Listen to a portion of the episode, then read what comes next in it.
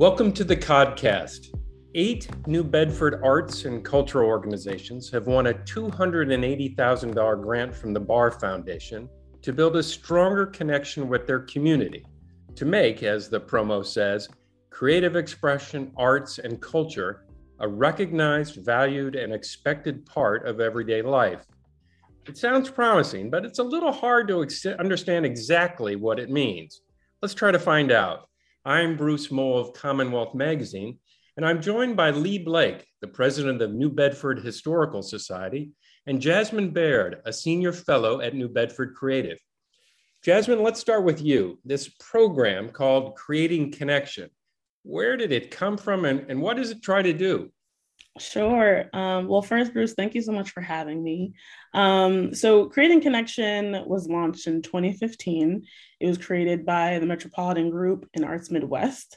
And so, Arts Midwest is our core partner for this initiative. Um, the program has supported organizations across the US through trainings, um, workshops, technical assistance, and grants. Um, it's a research and messaging initiative that helps creative organizations connect their messages and programs to the existing community values. So, along with this great opportunity um, of creating a creating connection cohort, there are a few other opportunities that we have as well. So, there's going to be a community wide messaging campaign, which will be shared um, throughout the community to um, have a shared message of power and value of creativity in New Bedford. Um, it's still in its beginning phases, uh, but we're aiming to debut that by the summer. And then um, another opportunity would be once the cohort has gone through this curriculum, um, they'll receive $20,000 in grant support for their projects um, to implement their new strategies from this cohort peer learning experience. So that could be from anywhere from A B testing, um, creating new branding and marketing to uh, enhancing their events and programming, et cetera. So um, the eight organizations, let me read them off here. Um, they are the Third Eye Youth Empowerment, Buy Black New Bedford, New Bedford Art Museum slash Artworks, DATMA or the Massachusetts Design Art and Technology Institute, New Bedford Historical Society, New Bedford Symphony Orchestra, Cape Verdean Association in New Bedford, and the Co Creative Center. Now, Lee, uh, at the Historical Society, what does this grant mean for you? It, it talks about a joint branding effort and then uh, building connections with the community. Uh, it's still a little fuzzy in my head. Give me something concrete I can work with. What is that? What's that going to mean? Well, with the New Bedford Historical Society, our focus is the history of people of color. So that history in, in New Bedford goes back uh, several generations to ab- the abolitionist movement. And just recently, last week, the Historical Society and the City of New Bedford, we're partnering to create a new historic district that focuses on the abolition movement and the importance of the African American community in setting up that movement. So, just a, a, week ago, we heard from the Mass Historic Commission that our new historic district has been approved. So, now the question is how do we market it? How do we market a five block district where many of the houses were the houses of abolitionists? How do we market that for a contemporary audience? Um, what was it? What's important about that? So, with the um, Midwest arts program, we really wanted to help developing this whole message. Um, we've actually received money from the Cultural Facilities Fund.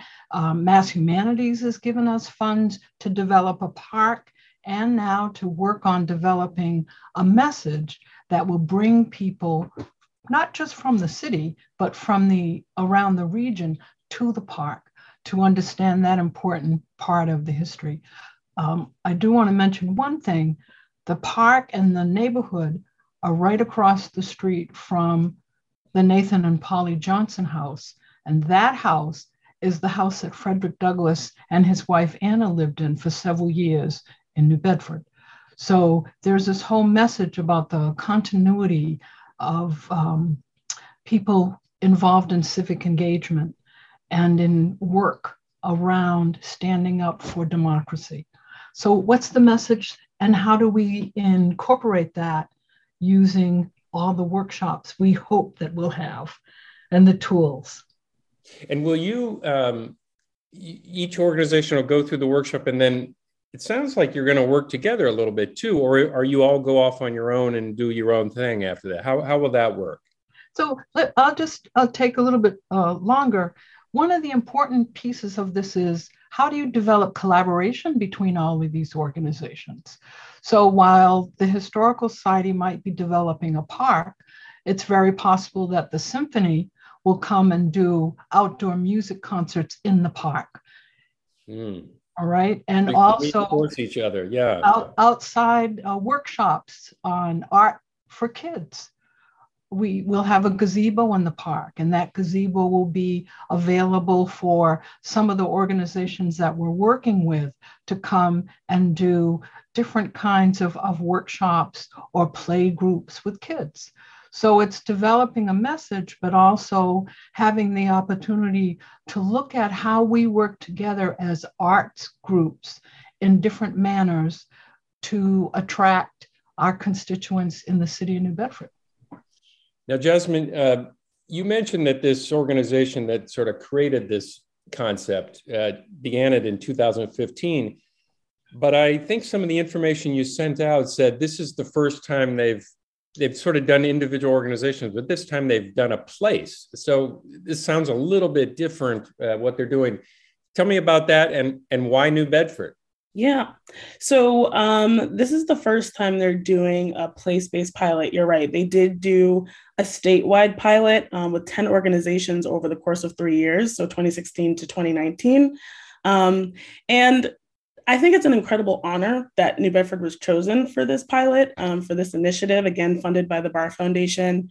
Um, I don't think we'll be able to share this news without the Barr Foundation and Arts Midwest selecting us. Um, but I also think, in part, that wouldn't have been able to be done without the amazing creative work that New Bedford has already created and has been doing over the years. Um, and that's why I believe Arts Midwest brought Creating Connection to New Bedford specifically. Um, they believe the city can use its creativity to create a healthier and more connected community.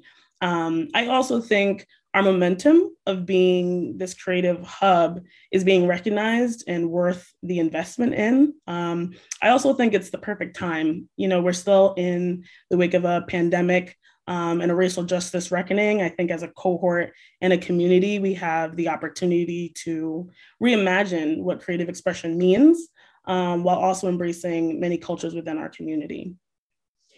Yeah, I. Um, uh I'm not totally knowledgeable about every community in the state, obviously, but I, I sort of keep coming back to New Bedford on a number of fronts. Um, uh, before we started the podcast here, Lee mentioned uh, the mayor of New Bedford and he, some federal money that he got. And I was doing a podcast with him a couple weeks ago, and he, he, he's devoting the largest chunk of the money to tourism, arts, and culture, which I think is very unusual um, in the state. Um, so something seems to be going on in, in New Bedford. Lee, is that, is that true, or if I captured that well, or is it is there is, well, what, what's going on there? I, I, can say that there's something is going on in New Bedford. Um, the arts and culture communities are allied also with the education community. So many artists live in New Bedford. They're part of the economic uh, vibrancy of the city. And the idea also is that using some of this ARPA money that you have mentioned, the mayor has talked about, using some of this money to invigorate spaces, um, open spaces. There's money for parks in this. There's money for some of the buildings that uh, could, could use some help in being redefined, for instance. I do a lot of work with historic preservation. So I look at some of the older buildings that are, you know, their bones are good, but there's nothing happening in them. Well, they could be art centers, they could be cultural centers, they could be little libraries. There's things that you could do with them that would uh, infuse some funds into some of the neighborhoods especially now that people are concerned about, you know, traveling. So, how do you help make neighborhoods more vibrant and more accessible for the residents, but also as an arts and educational core for our communities? Right. And Jasmine, um, tell me if you can, some of the other organizations in New Bedford that are part of this grant have you heard some of the plan you know lee was talking about a park and and trying to build synergies with the other groups. What other ideas are being brainstormed uh, as you go into this? I know it, it's just starting up but. Yeah i was just going to say it's still pretty new so we actually encouraged the organizations to kind of hold off on their thinking about what they plan to do with the experimentation grants only because we're still just beginning this curriculum and what they may think they want to do with it now may change over the course of the eight months. So it's still, uh, like you said, very new, um, but we're looking to having go through this experience for them to then come back towards the middle of this opportunity to think about what they want to do, um, whether that be siloed, you know, individually or in a collaborative space, like we mentioned. But let me also add something else in, in terms of what some people are thinking um, we have an art museum, the New Bedford Art Museum, which is right across the street from the New Bedford Public Library. The public library has an art collection that people have given it over the years, you know, whaling money, people bought art, and they put all that and donated all that to the library. So, how do we get the library and the art museum to work together to share their collection? Mm. For example, Right. And um, the library doesn't necessarily have the space to do this, but the art museum does. So right now, as, as you mentioned, what people are doing, they're looking at different ways of sharing uh, their expertise. So the art museum can put together the exhibit, the um, library has the art. So they'll be working hand in hand on that. And it's, you know, it's right across the street. That's the other thing. But those kind of uh, synergies uh, people are working on, and we're working on them through this whole uh, creative pilot that uh, Jasmine is leading us through. Is that um, cooperative sort of effort? Is that unusual in the art world? Is you know, a lot of times organizations are throwing elbows at each other trying to get money or do this, but you make it sound like everybody's sort of rowing in the same direction down there in New Bedford.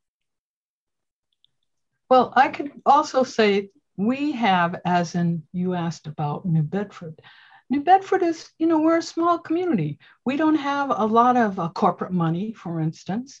So leveraging each other's skills becomes really important in order to develop what we have here. So while there are some incidents in the in the past where people have done the elbowing, but we really created uh, an interesting platform to work together on, and that is arts history and architecture. AHA, which happens at least once a month. That's the second Thursday of the month, where all the organizations offer something between 5 and 9 p.m. So it might be a one hour talk it might be um, some celebrations of children's arts. Uh, we ha- in April we do an environmental parade, but people come together, and we've been doing this for years. So now we have this opportunity to really think about how to market those things and make those collaborations stronger. Yeah, as as I was hearing you talk, um, you know, New Bedford is just one of many sort of gateway cities across the state, and and they're all trying to figure out uh, how best to do arts and culture. They see that as a way to give rebirth to their community and enliven the community. And you guys seem to be a little further down the road. Is there some secret sauce to that, or do you have some secret you could share with with other communities? Well, I, I did want to say that for for many of us, we've been working together for almost 20 years. So the Historical Society, for example, we're only 25 years old. So when we started, a part of our work was really to network and collaborate with as many groups as possible. But we also had, uh, we have a national park, and that park is a 13 block park where there are activities put together by the national park. Um, we have, of course, the Whaling Museum, and we have an art museum. So we have some big institutions where we've been able, as smaller organizations, to partner with them to do conferences, to do workshops, to do seminars. And we really saw that that was one way of doing it. And as you mentioned, you don't want always to have the elbows. What you want to do is have people to row in the same direction. Yeah. Jasmine, any thoughts on that? Advice yeah. to others, what's needed? Absolutely. I think um, I have a different perspective from Lee, um, you know, just being raised and growing up in New Bedford, I feel like the creative organizations of New Bedford um, have a strong sense of intentionality.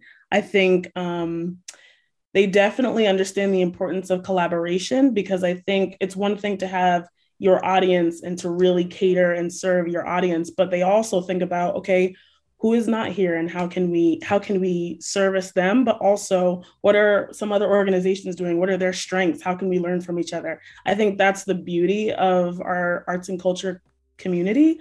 Um, and so i would advise that for other communities also. Well that's great. Uh, lee blake of the new bedford historical society and jasmine baird of new bedford creative thank you very much for joining me today. And for our audience we'll see you again next week Thank you so much. Thank Absolutely. you so much. Thank you for having us.